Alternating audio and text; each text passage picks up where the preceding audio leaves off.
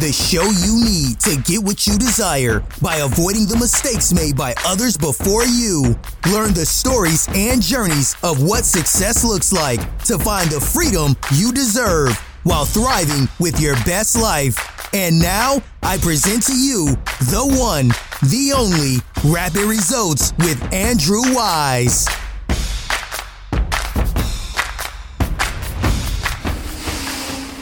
Welcome back to another episode of Rapid Results with Andrew Weiss. We have a very lovely guest today, Kerry-Ann Powell. And for those who don't know who this wonderful woman is, she has varied experience of over 20 years as a Washington, D.C. attorney, lobbyist, and fundraiser positions and fundraiser as she's an authority of what it takes to strategically succeed while confronting difficult obstacles.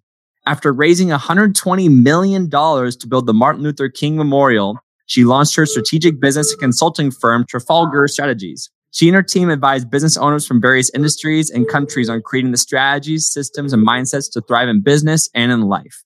She's committed to spreading the gospel that running a small, medium sized business is vital, important to our economies, yet it doesn't have to feel like trying to manage a chaotic tornado.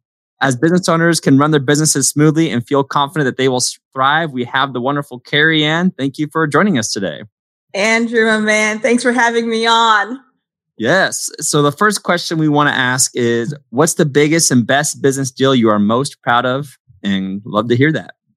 Well, you know, I've had some really great, fun, amazing things that have happened to me, particularly in my business at Trafalgar Strategies. But still, it remains the most rewarding thing that I've done was uh, raising that $120 million to build the Martin Luther King Memorial. Every time I see someone post a picture on social media, it just makes my heart go pitter patter and leaps to joy. So that's what I would say. and that's the memorial that uh, everyone recognizes, huh? yes, in Washington, right there on the National Mall. Wow, that, that's incredible. So let, have you been uh, able to be there to visit? Yeah, I have. Yes. No, it's uh, I forget. Um, well, it's I don't I don't forget. Yeah. So we went there for DC for uh, my, my wife's Alicia. She had a show over there, mm-hmm. and we got mm-hmm. to tour everything. And I remember riding by on my bike and going, "Oh, this is so cool!" And uh, other people were there on their bikes too. And then uh, it, it's how big it is too. It's massive. It's thirty feet. 30 feet. Yeah. Oh my gosh. so yeah. the fact that you you were a part of that and that's going to be there probably forever and ever hopefully so yeah so it legendary. really is something that i'm quite proud of and i mean i've got some really great shots it just so happened when they were building it um, you know so it's sort of built many people don't know this but it's actually cut in different chunks so it's built almost like a puzzle or something because it's just too big to to move yeah so when they were raising the arms, which is the part where his arms are sort of like, you know, crossed, it's like the biggest part of the memorial. And just so happened I was touring a couple of, um, prospective million dollar donors down there that day and they were lifting it up that day. So I have these great photographs of myself standing right by the arm and standing, you know, when they were raising it. It's such a great memory. oh, that, that is so awesome. And I'm sure for the audience tuning in, they're like, well, how the heck do I raise $120 million for anything ever? so yeah. I'd love for you to take us back in the journey because obviously you didn't come out of the womb going, oh, I'm going to raise 120 million for MLK Memorial. How, how did this all come to be? Tell us about yeah, that. Yeah, well, you know, I cut my teeth right after college. You know, I was I was planning on going to med school, and um, I decided I didn't really want to do that. One, because, well, I didn't do very well in physics. Hello. I don't know how those people do that thing. but, um, so I wasn't really sure what I wanted to do after college. Um, after, you know, having spent all that time thinking I was going to, um, become a doctor. So, you know, I said, okay, well, one of my good friends, she got, um, a job working for the United Way, which is, I mean, for, for those of you don't, who are maybe international audiences, it's a very large uh, fundraising organization that helps great charities, and but it basically helps uh, folks who are working in corporate to be able to contribute through their payroll.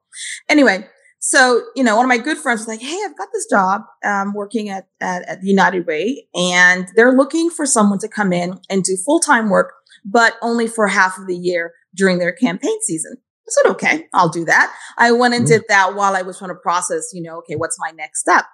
And um, I was probably I was thinking about heading to um to, to graduate school afterwards. Well, anyway, I got the job and I basically from there, um, was able to get, a, get, become a di- uh, division director and, um, which was a fundraising director. And I was the youngest one to be hired for that role. Anyway, wow.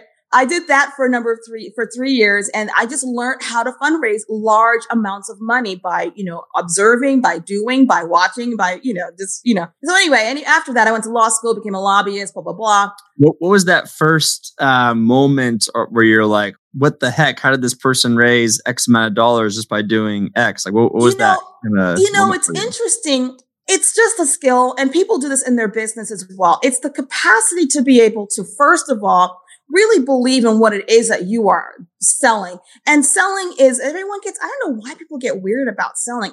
Nothing happens in life until you sell something, right? So yeah. whether it's, it's, it's the ideal of, you know, selling a, a, a particular um, ideal that you have, whether for the Martin Luther King Memorial is, I believe in freedom and justice and I want there to be something there to, to stand for my ideals. Or it could be a situation where you're selling a product but either way, being able to understand and help someone, first you've got to believe in it. Then, so if you don't believe in your product, I don't, I can't help you there, right? Yeah. So, and then being able to sort of understand where the, the, the customer or the person on the other side is is coming from. What do they really want? What are their what are their desires? So, you know, if you're telling someone, hey, you know, we'd love for you to purchase this product just because you think they should purchase this product because there's a, because of the reason why. So say, for instance, it's a dog product, it's a pet product. And you're like, you know, you should purchase this product because it's healthier for your pet. Or maybe the real issue for them is, well, I've just tried everything else and I'm just kind of tired of, you know, I'm t- I want to save money. You figure out what the reason is why someone wants to purchase or wants to give and you you present them with that opportunity based on what their desires are not what you think right so yeah. i learned i watched i watched people particularly you know i was paired how you work how this particular process would work is we were paired with citizen volunteers so they were always CEOs of major corporations in our city. And so, so that was another thing too. I got a chance to really kind of bond and build relationships with CEOs of, of large corporations. And so they're on our board and they're on, you know, so then I was paired with them and we would go in meetings together. And, you know, I was like 21 at the time, right? Wow, so yeah. I don't really know. I'm like, I, I, you know, when you're 21, all you have is full of confidence. You don't have anything else but confidence. Yeah. But I went in because I was eager to learn.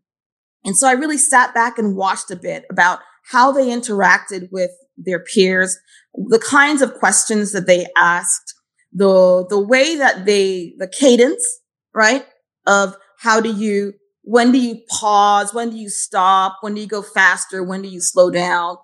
And hmm. I would just really watched it and I was like, okay, well, that's clearly a pattern. And you also began, I was lucky because I was not just with one particular CEO. I was with a couple others. So I was able to see how different styles play themselves out as well.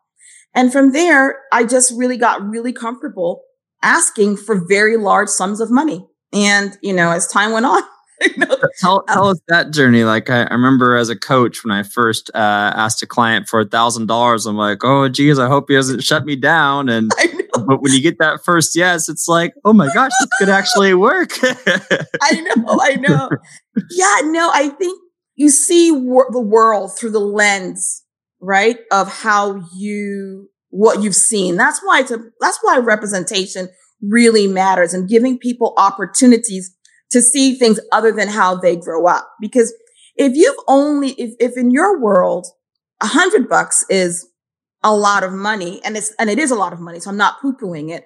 But if that's where the, the ceiling is for you, then to ask for a thousand is like, whoa, you know, if your world is a thousand is, you know, about where you're comfortable with, then asking for 5,000 or 10,000 is a bit so, but I, but I think it's important for people to realize that money, it's a, money is a, is, is sort of, it's energy. It is, it's not really the money because it's printed on paper. So it's really more the value. What is the value to the person with whom you're speaking to and what you're offering? And being able to get past the idea of, oh, it's a thousand. It's kind of like, you know, women, there's like they we have outfits. Then they know, all these designers make all these clothes and they'll say oh this is a size six and this is a size 10 so you want to feel like okay well i want to wear a size six because society says that. But if different designers have different measurements for different sizes and you feel like oh wait i want to wear a size six but this actually fits me and, and size eight is better. It's the same thing with money. It's it's not really a thing. A, clothing size is not really a thing. It's more, you know, money really isn't a thing unless you are tied to the number. But if you tie what you're doing to the value, the value to the, of the per to the value, not the value that you hold, but the value that the person you're having the conversation around, it's easier to get past the, oh, I'm asking for a million dollars or I'm asking for $100. It becomes yeah. a little bit more um, elastic so you, so that's why I started with you have to believe in the thing that you are offering. Because if you don't think it's valuable, then there's no way you can form your lips to say, you know, give me $2 million to, to support this. But if you believe in it and you know, and if in a product case, if you really believe in what it is that you're offering and you know that if you, if that person were to get it, it would really impact their lives. It also takes you out of the the selfishness. We're really very self-centered in, in many ways. And so we're always thinking, oh, they're rejecting me or, oh, I'm going to look like an idiot for opening my mouth to ask for that amount. But if you can put yourself in the posture of, I care about this person that's across the table from me, or really the person better to sit in, that you're sitting next to or whatever. And you know that their needs would be served by this thing that you are offering it would be self selfish to not offer it. Right? It's it's a different mindset where you're like, "Oh, I'm going to be scared for saying for asking that amount or pricing that amount or or I'm going to be rejected from it." And you know, obviously if you're doing if your business is in um, you know, a SaaS company, so you don't actually see the person, but still you know the value that you're going to be offering to the customer. So it's easier to, to ask. And that's really what it, I, that's how I was able to get past it was really the idea of sitting down and watching how people would be like, yeah, you know, definitely we're going to give, we're going to donate this amount of money and we're going to definitely give an opportunity for our staff to be able to donate. And the more and more I was able to ask for larger and larger amounts, the more I was promoted. and then the more then, then by the time you know, I was really comfortable. The memorial came about and, you know, we had larger amounts to ask for. Oh, that's so cool. and uh, I'm curious too. So obviously 120 million dollars is, is a lot of money. And obviously, so it sounds like my guess is if you're in DC, um, companies they want to find the right organization to give money to anyway like uh, so you're, you're not asking them to pull it quote unquote out of their own pocket like this is money that they're going to choose between either your memorial or another project to give money to, right? Is, is that kind of how that works? Right, right. So um, when it comes to charitable giving for corporations, there is sort of a, a, practice called corporate social responsibility. And so, you know, something to think about when one, if your, if your audience is entrepreneurial, they're building their business, they need to be thinking about what their CSR policy is going to be. Yeah. Um, you can't just exist in the world. Corporate social responsibility. Ah, okay. Right. Mm-hmm. mm-hmm. So if you, you know, if you're building a business, you know, there, you should have some thought process as you scale and grow as to what do, what, what do we believe in here at this company and what causes will we be supporting? And that is sometimes aligned with a product that you, that you, that you sell.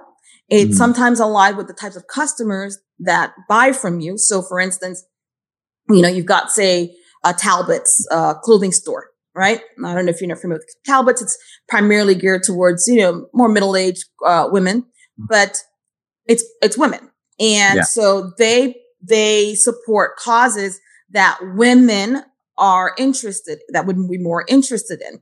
I think if you have you know like Dove, Dove is a really strong prime example. Dove uh, soap they primarily work on causes to um, that support women's well-being and feeling beautiful and in, their, in themselves. Okay. You look at something like there's this great company out there that sells engines and they support I know it's, they have this great video, um, YouTube channel, everything, and they support, um, no, they no, they actually are an insurance company for, uh, cars that are like higher, you know, engine, whatever. And they do a whole thing around racing and those kinds of things. So most companies will have a CSR, uh, component that where they are supporting causes in their communities that will, uh, that will represent their customer base, their employee base, or what they are, and so forth. So yes, the answer to the answer your question is most companies do give out a large sum of money. And the larger they are, the more they give. And of course, there can be some cynicism. You know, people will talk, be cynical and like, well, you know, they're only giving a little bit compared to like, okay, fine. Yes, that's a different conversation. But the companies that are giving a lot of money out there are, are making impacts. So to answer your question, yes, if you're doing corporate fundraising, they are taking money out of a bucket that they would normally be giving.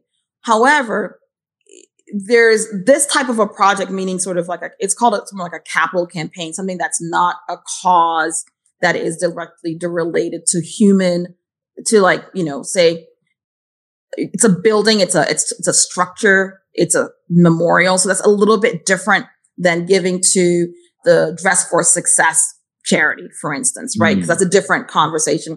So those kinds of fundraising efforts are way more complicated because it's difficult to say how is a memorial helping? Yeah. Right. Yeah. Mm-hmm. So it's a different, if it's a different kind of an ask, it's a different kind of a conversation and it takes way more cultivation of a donor to get that. And I think that's probably the same for businesses that have a product that's a little bit less necessary, right? So of course, if you are selling diapers to, to parents, that's an easier product to sell than if you were selling some, you know, highfalutin, um, I don't know, brain activity, uh, thing to stimulate children to think in the womb, right? It's a different cell. So it's, it's kind of like the vitamin versus the, the painkiller kind of a, a sell. So when you're ta- when you start selling things that are more vitamin versus painkillery, you want to be thinking about how you how you're conversing, how you're talking about it, how you're messaging it. And frankly, I find that those are longer sales uh, cycles. No, I, I like that the the phrasing of things is but but I'd say with a, a, good sales model, you should be able to turn your product into a painkiller, no matter what product it is. Like like it shouldn't just be a vitamin. Like if you're not taking mm-hmm. these vitamins, you could lose your you could decrease your lifespan by 10 years or something like that. yeah.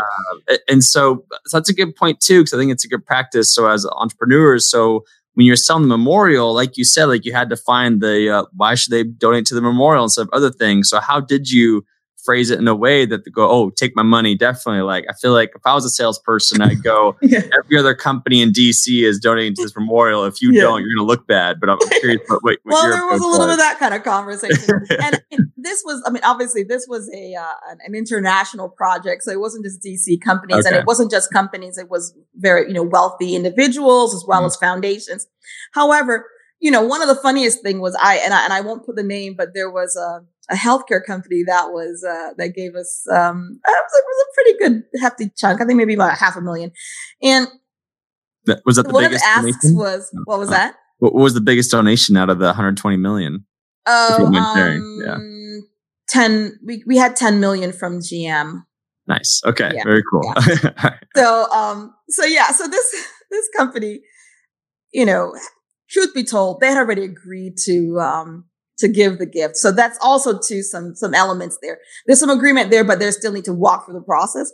So I, my my team had to fill out the uh, the grant request, even though there was some verbal agreements there. But one of the questions were their big. This is an example. Their big cause was they supported children that suffered from spina bifida, which mm-hmm. is a very. I mean, it's it's a it's a it's a real hard disease for children to um, to experience, and that was their big thing that they did a lot of work around that and providing and supporting children. So one of the questions that they asked in the grant was, "How does building the memorial help and support children with spina bifida?" And, I mean, I remember thinking, really? So let's bring my fundraising, salesy, you know, yeah. skill set here to play, you know? And, you know, one of the things that I said, and it wasn't me being, you know, cheeky or, or disingenuous. I said, you know, look, Dr. King had, uh, this amazing capacity to do things even within the realms of his own challenges. And yet, and, and so, you know, here it is that if someone who, from a child who has spina bifida is able to go to the memorial, learn the story, see this, and they're like, well, if Dr. King could do this, I can do it too. Right. So it is, it, it is a way of being able to think about, and I did that. And I said that not, be, not being at all disingenuous. I really believed that. And, and, you know, I had my team create that and write that. And obviously we were going to get the gift. I, I assume, you know, anyway, but it was something that was truthful. When you're thinking about your product, you start talking, you know, Andrew, about the idea of vitamin versus painkiller. If you don't believe it, if, and that goes back, if you don't believe what you're selling, just don't sell it. Because if, but you, if you can really believe it and see this is how it's going to serve people, you would be surprised at how you can begin to see how it can be, you know, a painkiller because you believe that to be true. No, I, lo- I love that, and uh, and I love the the passion you bring to and the enthusiasm you bring to have people believe in their products. So, what is? I guess uh, we can talk like a logistical and, and, and like I guess emotional or uh, just like a spiritual hype mm-hmm. that you would give to someone. If you, what, what do you tell business owners to have help them believe in their products more? I guess is the question I want to get to. Well, that there is an internal game, Andrew. You know, I get it. Look, you know, a company is created for the purpose of generating value, value to all of the stakeholders, the owners, the investors, the customers, the employees, right? We get that. And there's sort of perceived value and then there's real value. So that's the purpose of, uh, of, a, of a company. At the same time, though, so I'm not saying that, you know, if, if there's a need out there and you have it, you know, I remember there's, um, God, there's a, there's a, one of those sort of business gurus out there. And I heard him say, you know what business is? Business is going to a customer, going to someone, asking them what they need, going and getting it, and then giving it to them. Right? I like that. Yeah. It's not that complicated, right? Mm-hmm. So I recognize that there might be some things that you, so if you're, so say for instance, you're in the business of, uh, you know, I've noticed a lot of folks will start their entrepreneurial journey by say doing, um, a vending machine, for instance. Okay. And what do you have in the vending machine? You know, if you're not going to be like one of those fancy vending machines where you're like, you know, selling like, you know, champagne or whatever, they yeah, exist apparently. apparently they exist. Mm-hmm. But like if you're just gonna have like, you know, Cheetos and Doritos and whatever, whatever. So you're like, well, how can I get how can I believe in my product for the for the the chips? I mean, it's just everyone gets can buy Cheetos anywhere. Well, the question on the table is who are you serving? Because oftentimes I know like whenever I am getting something out of a vending machine, it's usually because I'm um, you know, you know, you know, you're you're college kid and you're, you know, you have your class whatever at, at you know seven o'clock at night. You didn't get a chance to eat, and you're gonna like, you know, you're you're growling and you need something to just tide you over for the class until you head back to the dorms or something. Right? You know, if you're if there's a vending machine and there's like water in there or soda, you you might be you know, coming from the gym, there's vending machines in the gyms where you can sort of get your little water bottle and call it a day okay, maybe you don't believe in the product, but you believe in the people that you are servicing and giving them some conveniences. That's where I'm saying is it's an internal game. I can't help you if you don't believe in your product, but at the same time, I can help you begin to think about how you are servicing them in, in, in, in a way that gets you excited about it. And, and so once you kind of are there, then you kind of think, okay, now that I know what it is that makes me passionate about, and it could be just the passion of doing business, right? I'm an entrepreneur through and through. I love just doing business. And there are people who just, you know, they don't really care about the product per se, but they love being an entrepreneur. That's what they love. Well, being an entrepreneur is, you know, find the best way to provide the best product at you know whatever the best price is that's basic for your for your for your um, for your market and doing it in a way that's efficient and doing it in a way that allows you to scale. And that's exciting. Whatever it is that gets you excited about it it allows for you to then show up at a higher standard. Because that's in the end what you're trying to do.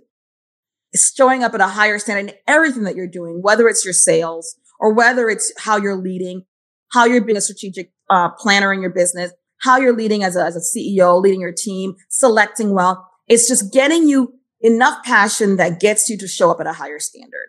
I love that. I love that. Just like uh, s- simplifying what business is, understanding that it's okay to like business for the sake of liking business too.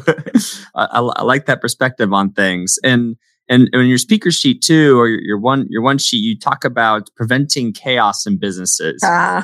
So, so tell us more. Like, once a business knows what they offer, knows who they serve, why they serve it, they like doing it, but then the chaos comes in. How, how do you prevent chaos for businesses? Yeah, I tell you, I often say that sometimes running a business can feel like you're trying to manage this chaotic tornado, right? and it's mm-hmm. like, yeah. how do we manage? You know, you've got you cash flow coming here, you know, payroll over here, you've got, you know, inventory. So there's a lot of different things that can come across. Now, the thing about um the thing about business is that you are really operating you know a true leader is a problem solver. There are things that are come at and and and then you need to manage that okay? And different stages of business present different problems. Mm-hmm. and those are normal normal problems. If you are an early stage it is all about the cash. It is all about trying to just grow somehow, somewhere. But as you get earlier, you know, you get older and you, you begin to grow and get in different stages of your business, there are other problems that are also normal problems. Okay. But then there are abnormal problems. Those problems are the problems that are going to eat you alive and it's going to bring you down, the business down.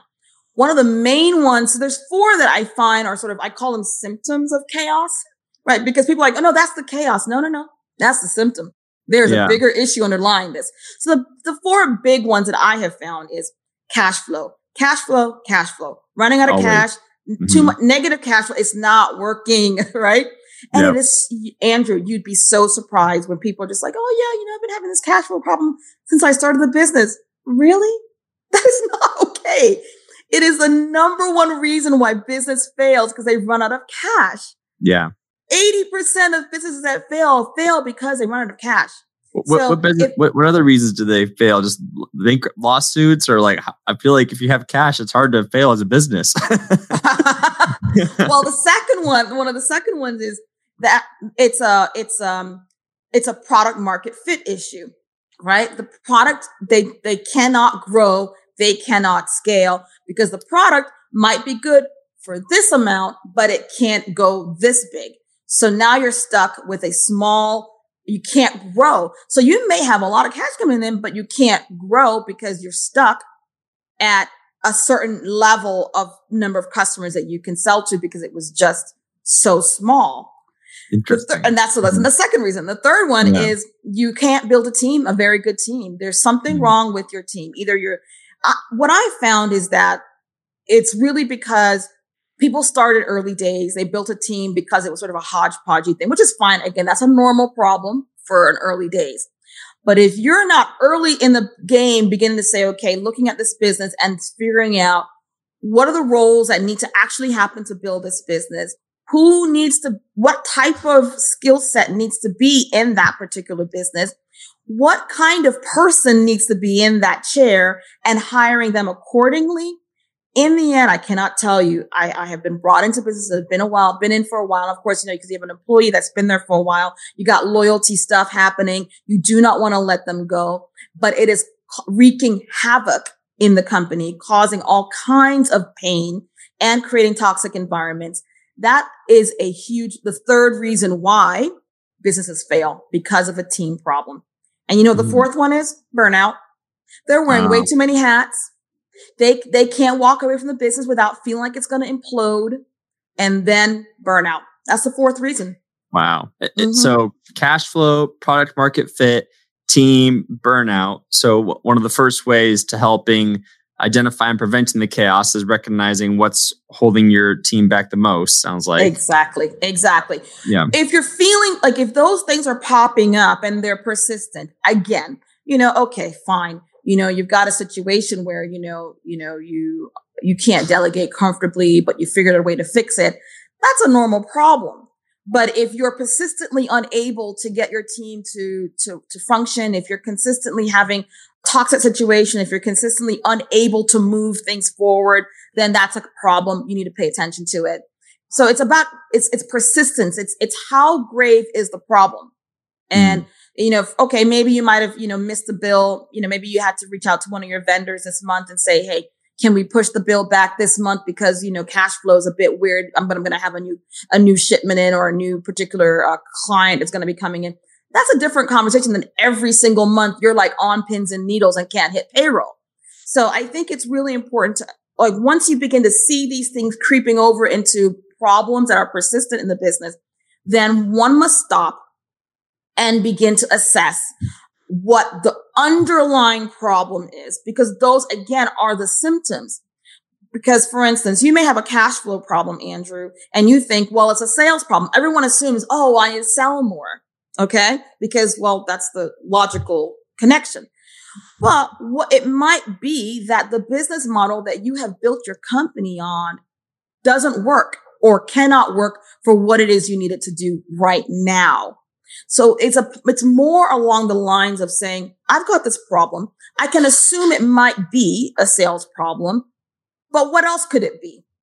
Yeah. What else could it be? And then you keep asking the question, what else could it be?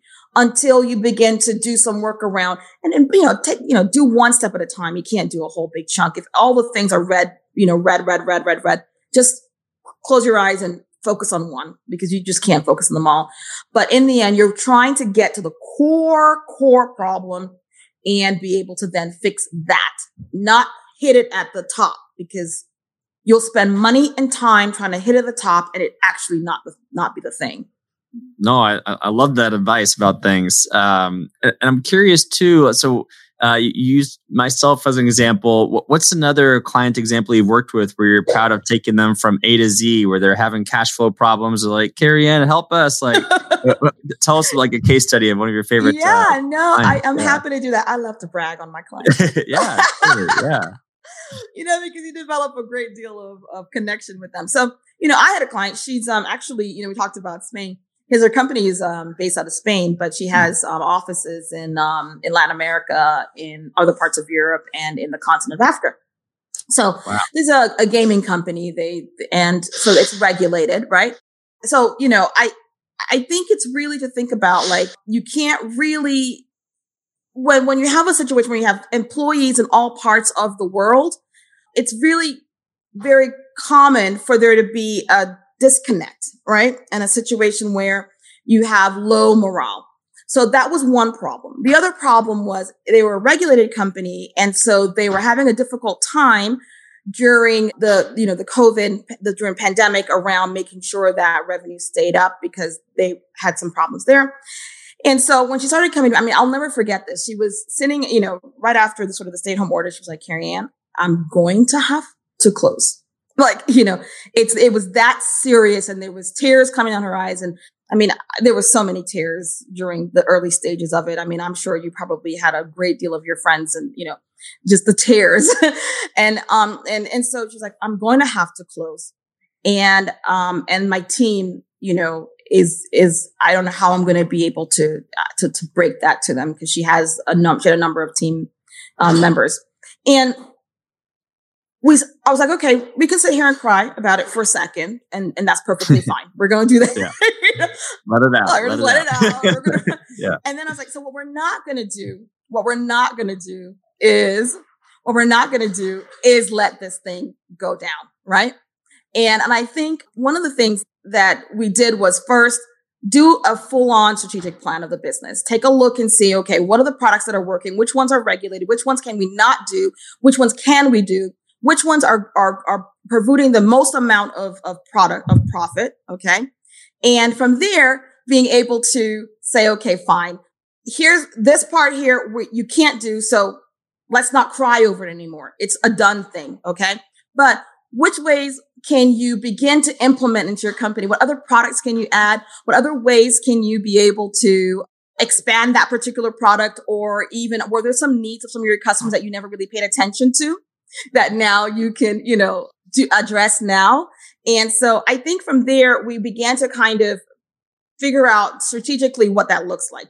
And then around the team, it was really, I mean, it was a lot of work around building the team, giving them some autonomy, giving them some responsibility, giving them what they needed at the time. I mean, you know, even just, you know, ordering lunch and sending them to, sending them to her home, sending her lunch to their homes on a regular basis, you know, just to get them realizing that we're all in this together. There's some things that we can do that, you know, and she, and as she worked through this over the year, not only, not only was she able to, you know, not hit huge markers in, I mean, huge revenue markers. She sticks, she stuck around when many in her industry began to fall, to go away. There are businesses that are no longer around in that industry that she still is. Third, she was able to be voted best company to work for. I know, right? she was going to close that company down, Andrew. oh my best god! Company to work for in her industry, in her country, and also one of the things that she always wanted to do was to be able to have a uh, a bonus uh, program where it was based on their their um, their performances and based on company performances, and she was able to implement that. And from then on, I cannot tell you like it's just it's now she's expanded into three other countries. I mean, it's just beautiful wow. to watch. It's beautiful to watch. So I'm saying there's a way to do it, and even when we're at the bottom, bottom, bottom, bottom, bottom, you can get it back up well, the fact that uh, yeah, she she's a woman in tech too, and uh, and dominating the space like that, that, that's awesome. Like good for her. Uh, yeah. and, and, so, what about like the? Because it's, it's, always the saying too, like the with the, the cobbler's kids have no shoes, and I know. Uh, it's so I'm curious. Like, so tell us more about uh, the, um, really quick the, the growth of your company and your journey too. Like, do you currently have employees? And, tell tell us more about uh, your, your how your company is structured. Yeah, well, you know, I, I will say it's been really a fun journey. You know, and again, I think if your audience is or anyone your audience is listening and they're in the stages of of growing their business or starting, I think the, the, the one lesson I would say around growing a business is recognizing there's various iterations of it. Mm. You know, so I went I went full time, full time in 2014. And it was primarily focusing on consulting with very large NGOs, which, you know, made sense because of, you know, my background and the, and, yeah. and also my connections. Let's just be frank. And I did that and, and I had some really great opportunities and great, uh, and business started growing real fast in that, in that iteration. And so I started really bringing on team. But that's when I really, really was like, well, this version of this business is not exactly what I want. One, because it was very similar to the things that I had been able to do in the business prior when I was, you know, early days. And also because I really found myself inching more towards working with, so, you know, I would be working primarily with board, like boards of directors and, you know, developing strategy. Now strategy is always my thing. So I'm always going to do it. And that's what I do with, with businesses now. But I really found myself really leaning more towards working directly with the CEOs and really sort of finding out like ways that you know strengthen their team look at sort of the things that are happening in the business as a way to be able to make it work so anyway i still did, did i did that for a bit but then i was slowly getting into like people were beginning to reach out to me like hey Kerry-Ann you know got this um, business that i'm doing i know you do strategy you know can you do the thing and i'm like yeah come on you know whatever so then i sort of had this mixture of different clients i'm like yeah and then and then I was like beginning, I realized, well, I prefer this than this. So I pivoted. And that's, I think, the joy of, of early days of your business where you can pivot, you can move, you can decide how you want to do it. And then I began realizing that, um, cause I, at first I was doing a, a bit more of like the coaching versus like, so I do more of a mixture of coaching and strategy than more than strategy. And I realized yeah, I'm really good at coaching and I can do that. And obviously everything in life is coaching, frankly, to be honest. But at the same time, I really like to work with companies that are building something to last. and they really just want strategy work and obviously, you know, have a, have a trusted advisor. So that was kind of how we, how I pivoted. And then from there began saying, okay, if that's what I'm going to be building, then what kind of team do I need to build to make that business work? And also, how do I make sure that it can scale? Because in the end, you know, I don't, you know, if it's growing and growing, that's great and fantastic, but that just means that it's more, more expenses and more of me. Yeah. that's yeah. like not mm-hmm. fun, right? So then, you know, how can I make it scale? How can I do that? And I think in the end was really like, um, you know, bringing other business strategists to work along and sort of be a bench and um, find ways that we can do it. And so it's really and really um, distilling down the actual product, making sure that it is you know these are the products that we serve, not all these willy nilly things and you know all you know bringing it. So I think that that was kind of the the growing pains for me because I remember I mean because you know I remember my first big big huge client I was like yeah bring it on. And I thought that I had really, I thought that I had staffed up well. I thought that I, I was like, bring it on. Yeah, you're re- that you're ready. Yeah. Oh my God, Andrew, such a huge failure. I mean, you know, by the end it was like a one, it was a one year engagement, and literally by the time I'm sitting in the end, nobody likes to have a come to Jesus meeting when you're the one being come to Jesus. Right? yeah, yeah. And it was that moment when I was just like, mm, I'm never going to be sitting here again. But it did help me realize that I needed to change the, the, the business model, the way I was doing it. Yeah. I did know that's, and that's one of the problems with scaling as you grow. One of the biggest things is just scaling too fast. And I realized that I had scaled too fast in that case. And I just couldn't fulfill the client. I just mm. couldn't fulfill. And so you have to give a refund or how, how does that work when you're working with the big yeah, corporation well, like that? So the way the contract was structured, I was able to fulfill the basics of the contract. So it wasn't like, okay. you know, it wasn't like awful.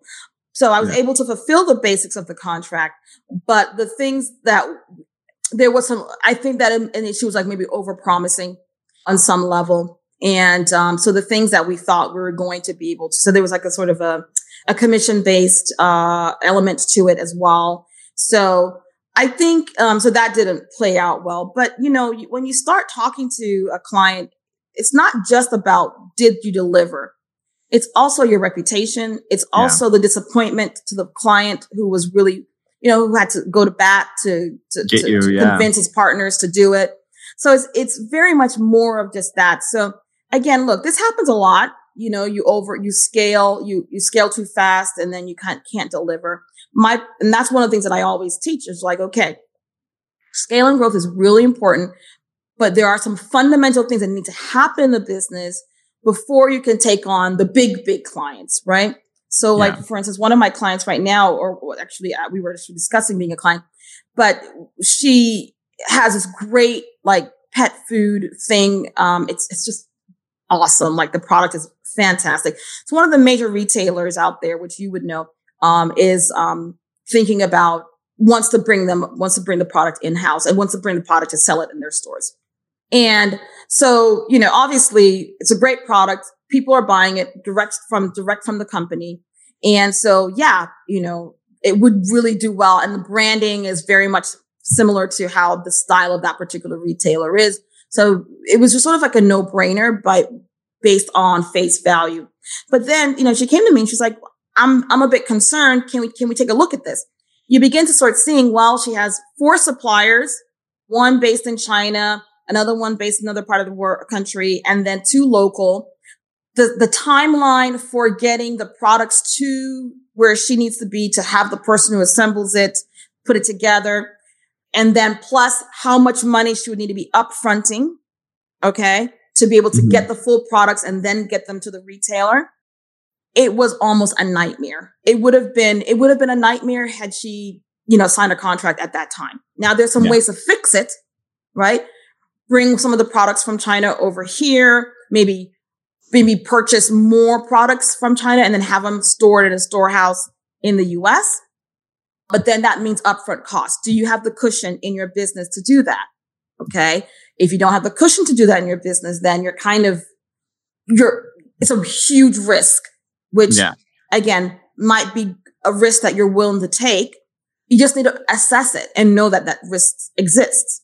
Yeah. So there, that's where the conversation is like, yeah, you think, oh, I'm going to have a great big client. I'm so excited. It's going to be a lot of cash and it's a great opportunity. But in the end, you know, can your company handle more of the fulfillment, more of the products that you're going to need to bring in, the cash flow to make this a really good opportunity? And you don't want to have a conversation like my come to Jesus conversation. Yeah, no, and it's and uh, it's good that uh, I mean they say failure is the best teacher, and so it, it's like, and sometimes it takes being there to know. Okay, now I know not to do this again.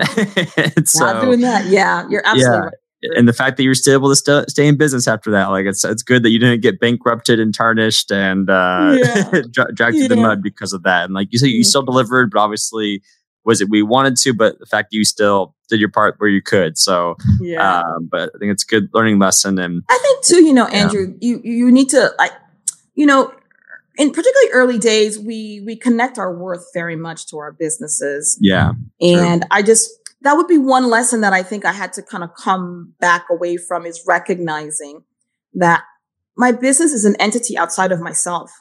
Mm-hmm. And I, I felt a lot of, I'll be frank, I felt a lot of shame when that happened because, you know, I'm a high achiever and I spent a lot of my life connecting to my high achievements. And when that kind of didn't happen, I was just like, you know, like, you know, can I really build a business that's going to last? Um, maybe I'm, maybe I'm like a one hit wonder. I don't know. And so I just, I think it's important to, it's very difficult, but it's important to disconnect and recognize that some of your biggest heroes in business have done, have made some huge flops. Yeah. Big mm-hmm. failures. And so don't carry that shame around. Use it to learn. Use it to say, okay, this is what we need to be put into the business to make it work so that doesn't happen again. But not carrying the shame or the feelings of somehow I'm not cut out for this or who, who was I to go for that big contract, blah, blah, blah. Yeah, you needed to go for that big contract so you could learn. Yeah. No, I, I love this. Yeah. So tell us more like how, how did you learn how to disassociate your self worth from your business? Because I agree, it's uh, a lot of people tie their lives to their business and, and like they think they have to go hand in hand. And I guess sometimes they do, sometimes they don't. So t- tell us more how you were able to, um, I guess it was really big because I, I mean, I, I, found myself not, not pitching anymore, right? Mm. Or pitching small. And I, I lost, I lost my con, I caught my confidence. I lost my footing. This was, you said year two or year three of your business since 2014? Yeah, it was year two. It was year so two. In 2016, two years after your mm-hmm. business? Okay. Mm-hmm. And I, so, so, so yeah, it was, I definitely felt but then when you start looking at the numbers, I literally, I, I had to have my own come to Jesus conversation and looked in the mirror and said, so what then? We're just going to do this hobby then? you know, like yeah. You know, when you, when you back up, you say, do you want to do this or not? Is that your plan or not? And I had to say, okay, yes, I'm in it. So then what does that mean to be in it? What does it really mean? It means I have to get past this feeling of shame and guilt and I'm not good enough or, you know, I'm never going to scale. I'm going to always be small potatoes or whatever the feelings that were going on there. And then, you know, take myself up a bit and keep moving because entrepreneurship is a bit of a lonely game. Yeah, yeah, you have you can have friends who are entrepreneurs and they, you know, you know, you can kind of pitch and catch and be like, "Oh, yeah, I'm doing this." But when when you're in it, it's you and well it's uh it's what people sign up for. I think i think the classic joke is uh you work 80 hours a week for yourself so that you don't have to work 40 hours a week for someone else. Yeah well you know yeah. i think you know it's the journey of it because at, there's a tipping point. You you're doing the things and you're doing the, the right things to the point when at some point the magic happens and the build and you've built a business that doesn't require you to be in it. Mm-hmm. But early days, you are in it and it's difficult to, you're, you're facing your demons really at, at some point. You're facing the, the, the dark places of the soul, as they say, that says, okay, am I in this? Do I really am going to do this? Or am I not? Yeah. And, and so, but when you finally decide I'm in it, you get the, you, you say, okay, what, what will I have to do to be able to do this? And that would require you to, to disconnect my, I'm not saying that I'm completely a robot. I'm just doing it, but I think I begin to see myself a bit more. It goes back to the selfishness. I was really looking at myself, that self-centeredness. I was looking at myself as my business. Whereas I am the caretaker of an entity that creates value for my customers. Yeah. So I might, I might do a thing. I might try a new tech tactic in the business and it's just not going to work. It didn't work. You know, I'll try that and that's fine. I don't have any emotional attachment to it. We tried it. We did it. Doesn't work. Okay. Move on. Right. Yeah. Because your team doesn't have time for you to be sitting here all navel gazing and, and problem solving, you know, like just looking at things you got to just decide and move on decide and move on decide. And when you when when you have this feeling of it's my baby then you have it's difficult to to decide. Decision if you're lagging around in decision like if taking if making a decision in your business takes a long time you're you're looking at the wrong thing. It's it's you're being a bit self-centered probably. Yeah. No i like what you said too like the the kind of the another way to say like the point of no return. Just like deciding like no i'm not letting things hold me back anymore and i'm making this work because you know your your services are valuable they help people and you believe in yourself you believe in what you have to offer. And so failure is not an option. And so of course yeah. you might have to pivot burn the boats. yeah, burn the boats. Yes exactly. And so I, I it's a good friendly reminder out there for those listening just like keep going like it, it has to work out you'll make it work there's people there to support you um, I know you said entrepreneurship is lonely, but uh, it goes back to yeah, like it, it's true. But there's also other groups who feel the same way, and so just like I'm sure being an alcoholic is, can feel lonely too, but that's what Alcoholics Anonymous is for. Right, exactly. exactly. Entrepreneurs Anonymous. So I, I, def- I, definitely get you there. Well, I know we've been talking for a while, so I want to wrap up with a few more questions here. Yeah, so t- tell us more, since I think this is kind of ties in quickly what are the non-negotiable actions uh, to be successful as an entrepreneur in your opinion? Yeah, yeah that's a good question andrew. Um, and it's kind of interesting how that has evolved for me as i have done the work and worked with uh, many many many different types of businesses. One thing is there are a lot of things that you can delegate in your business but one of the things you can't delegate is you're the strategic leader of your business. So being the visionary means understanding the where you want to take this business early, you know, you know, I, I love to sort of like 20, 20 years out. What is that? What does the vision look like? And you're the person who needs to cast that vision for yourself. If it's just you and, you know, you and your dog or the employees, or if it's you and you've got a team of 50, or you've got a team of whatever, it, it is you, no one else can be that vision caster but you and the leader of strategy but you. You also have the full on responsibility of making sure that this company, this entity outside of yourself, which is designed to create value for all of its stakeholders, can generate the resources that it's supposed to be. Period and done. You know, there are lots of things that a business, a leader must do in a business. One of which is making sure that you are either creating the environment, cre- providing the tools, bringing in the perfect, the people that are supposed to be there to help you build it, hiring the right people, casting the vision, being a good leader. Those are the things that you must do in order to make sure that the entity that we are calling your business is providing, is generating the revenue that it needs to generate and whatever the other value is. So those are two things that are non-negotiable. You know, you can decide if you want to be what type of leader you want to be that's fine. Your style of everyone has a different style of leadership. It actually shows, I think it was some study that I read that flamboyant leaders that we always think about as sort of being like, you know, the, the, the celebrity uh, CEOs, they're actually not the ones that actually make things work. like they're not actually the ones that have the most successful companies. So whatever style, if you're an introvert and you're a leader that has a different style, it doesn't really matter your style.